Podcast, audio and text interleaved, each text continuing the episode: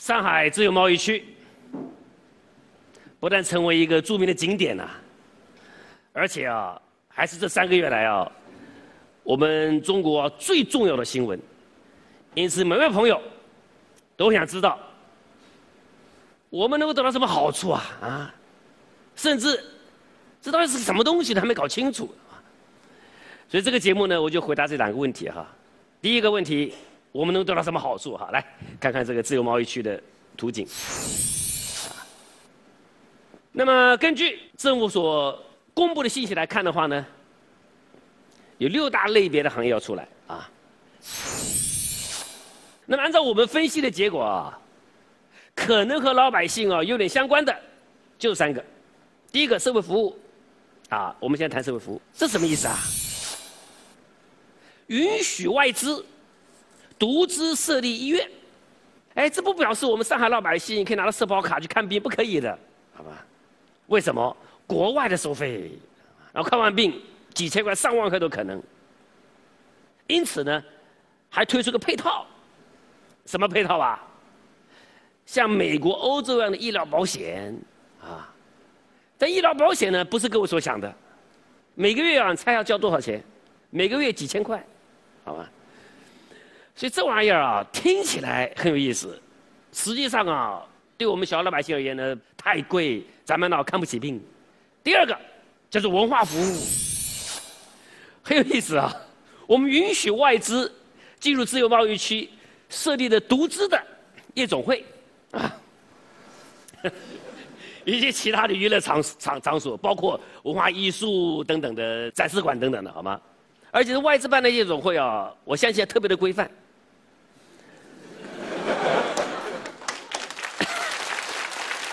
价格一定很高，说不定啊，都按照美国、欧洲收费。所以第二个啊，叫做文化服务，也没什么多大实惠。啊，第三个，金融，这个有一点意思了。啊，我们各位观众朋友、各位现场来宾，看看你们的表情啊，就是一副在股票市场赔了钱的样子，对不对？啊，所以你们总有个幻想说，希望透过。 上海自贸区能不能够到美国炒股，到欧洲炒股？因为自从金融海啸以来，啊，美国股市涨了百分之一百三，德国呢涨了百分之一百二十四，中国呢很不好意思，只涨了别人零头百分之二十七，懂吗？各位来宾，如果能开放的话多好啊，是不是啊？谁不想赚百分之一百三、百分之一百二十四啊？哎，咱们就出台一条规定，那就是外资。 允许参股证券公司，但是只能炒 A 股。哎，我既然想炒 A 股，需要找外资来炒吗？我咱自己不能炒吗？那么目前已经定案的，叫做允许外资和内资银行呢在自贸区再设立银行。目前有四家国际的银行，八家内地的银行啊，包括星展啦。 包括这个东亚啦，包括汇丰，包括花旗银行等等的，好吗？各位各位朋友，看看你周边的朋友，哪一个朋友去花旗银行存过钱？你告诉我，啊？所以啊，所以花旗银行进入自贸区也好，不进入自贸区也好，我相信都不太会有实惠的，好吧？这就是这三大块与老百姓相关的几乎所有内容就在里面的，五分钟就讲完了。 如果你以为这个自由贸易区是做了多么大的一件工程，听我讲完之后，你发现好像都是一些鸡毛蒜皮、细细枝末节的工工作，是不是？不对的，各位朋友，不是这么简单的，好吗？自由贸易区啊，它是一个重大的工程呐、啊，它的前世、它的前世啊，跟今生啊都非常的重要。什么意思啊？我们花了十三年，二零零一年才进入世贸。 但俄罗斯更惨了，花了十八年，二零一一年才进入，好吗？进入世贸之后，什么结果？我们取得了重大的进展。到了二零一二年，我们竟然取代美国，成为全世界最大的贸易国。你觉得美国人会把这个位置让给我们吗？啊？所以发生什么事儿？美国人在思考，这个世贸肥了中国，啊。 是不是该搞一个新的世贸？再让中国再花个十三年再进入，啊，于是乎，搞了一个新的世贸，我们戏称为 A B C 世贸。什么叫 A B C 世贸呢？叫做 Anyone but China， 好吗？好吧，叫做中国除外的世贸，什么意思啊？哎呀，我告诉你啊，这是一个重大的阴谋啊！啊。 美国为了搞这个 A B C 世贸，运用了可怕的三板斧。第一板斧，先联络大西洋周边的国家，啊；第二板斧，再联络太平洋周边的国家；第三板斧，再搞一些大概二十一个国家吧，专门搞服务业，好吗？通过这三板斧，控制着三大产业。第一产，一产什么？农业；第二产业，工业。 第三产业，服务业，通过三板斧控制着三大产业，干嘛呢？排除中国，怎么排？你想加入 A B C 吗？可以啊，三大产业全部开放，不但开放，而且必须是全世界统一的监管标准。换句话说，各个国家政府的力量将相对的不是减弱，而是消除。 全世界就一个标准。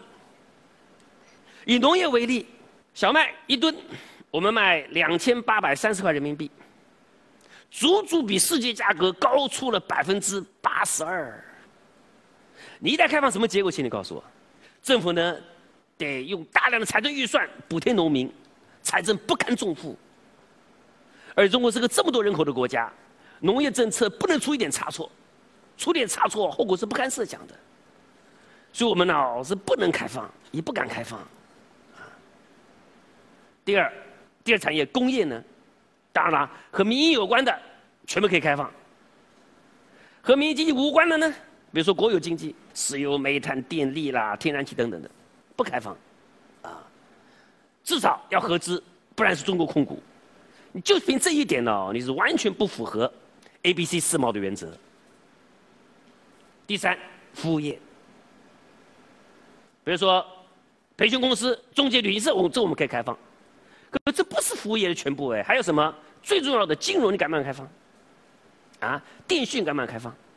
所以你看，农业不敢开放，工业跟国有有关垄断企业不敢开放，服务业以金融为例你也不敢开放，你是完全不符合 A、B、C 世贸的规则，那什么结果呢？你就不能加入。 不能加入什么结果？请各位想一想。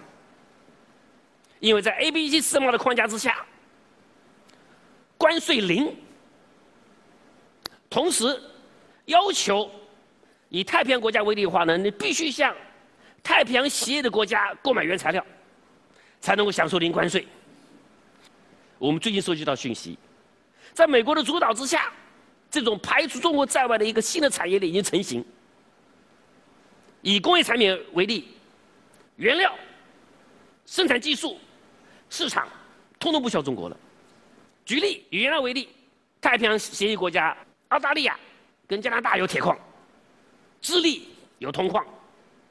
能源方面呢，智利、文莱、马来西亚有石油跟天然气。我请问你还需要中国吗？生产技术呢，太平洋协约国家包括了美国、日本、韩国。 他们掌控了工业制造的最高技术水平，对不对？他也不需要中国。销售呢？你有了原材料，有了生产技术，销售是零关税。同时更可怕什么？越南、菲律宾、墨西哥、老挝、老挝等等的东南亚国家提供廉价劳动力耶，不但不需要中国，还给中国带来莫大的威胁。各位知道吗？ 所以这个所谓的 A、B、C 世贸啊，排除中国条款呢、啊，它不是一句简单的话，而是正在实行的一个可怕的政策。对于一个正在发展的 A、B、C 新世贸而言的话呢，我们政府至少跨出第一步，但是我觉得还是不够，因为前面的路途啊非常遥远，也非常艰难。我们不只要跨出第一步，我们呢、啊、更需要尽快的深化改革。